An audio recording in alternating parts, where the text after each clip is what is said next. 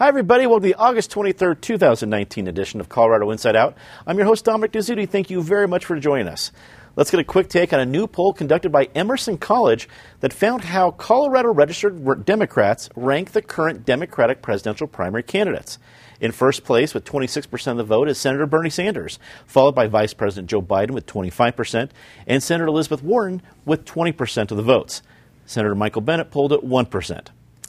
Uh, articles editor 5280, Natasha Gardner. Thank you for joining us in a different seat as Patty is in uh, parts of nothing. She's in Montana this week. Uh, polling at 1% doesn't sound too positive. Um, now, if it's nationwide for Michael Bennet, I get it. But this was a Colorado Democratic poll. Were you surprised to see our own senator do so poorly? Well, what it might say is that people like him doing the job that he is currently doing more than anything. Um, otherwise, the poll, I think, was exactly what you'd expect. I mean, Bernie did so well here in 2016. And the interesting thing is his supporters never really stopped. After the election, they just kept going. They were very active in the community. So by the time it became official again, they were ready, ready to ramp up their efforts even more. So not surprised by that number, not surprised by Joe getting the numbers that he did because it's Joe Biden. Everyone knows his name. Elizabeth Warren, of course, has been gaining steam as well. But I don't think any of this is an indication of who Coloradans might actually vote for when we get closer to actually making that decision. I think it's just an indication of who has the most name recognition right now. David Kopel from the Independence Institute and DU Law School. As Natasha noted, 2016, Colorado definitely felt the burn.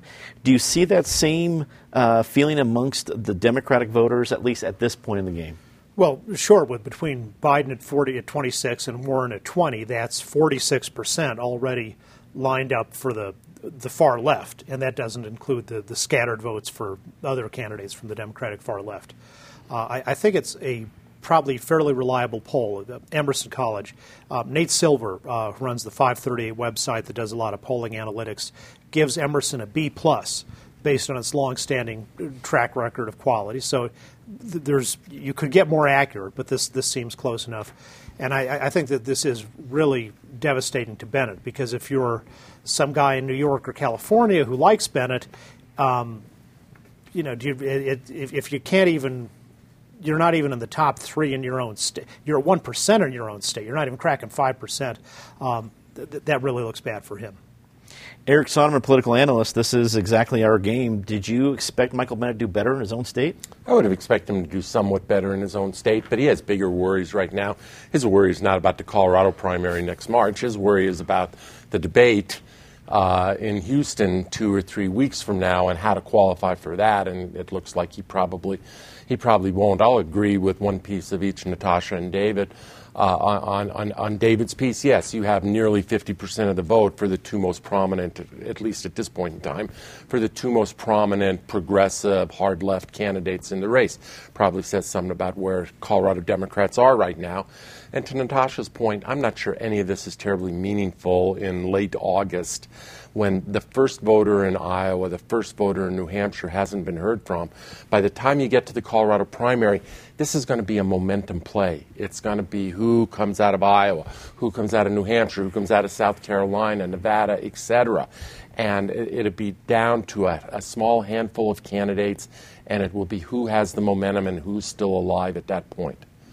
Breaking news editor Noelle Phillips from the Denver Post joins us. It's great to have you back, Noelle. Thank you. Uh, Noelle, where does Bennet go from here? He's, uh, he's probably not going to be in the next debate. He got 1% in his home state. Uh, are these tough times for him right now? Well, Michael Bennet has a job as a U.S. Senator in Colorado. And I joke around and say that running for president's got to be fun, right? You're collecting other people's money to travel the country. People want selfies with you. You eat pork sandwiches at the Iowa State Fair. TV cameras on you. It fills the ego. It's fun. So at some point he's got to go back and do his job for Colorado in the Senate, but I bet he's having a lot of fun right now. I actually was surprised Hickenlooper dropped when he did because I figured he was having a lot of fun and he didn't even have a real job. And so, like, I, I just imagine that when you're a politician campaigning for presidents, a lot of fun and that ego really gets satisfied. Senator Michael Bennet, what I did on my summer vacation. Right. Former Colorado Governor John Hickenlooper officially announced his bid for the U.S. Senate just a week after withdrawing from the Democratic presidential primary. In a video released this week, Hickenlooper said he was not done fighting for the people of Colorado. Uh, uh, Natasha, sometime in, in, the olden days, back when we were following politics, uh, people like uh, Ken Salazar would jump into a Senate race and everybody else was out of the pool. Uh, John Hickenlooper jumped in the pool and everybody said, so what? And actually started splashing him a little bit.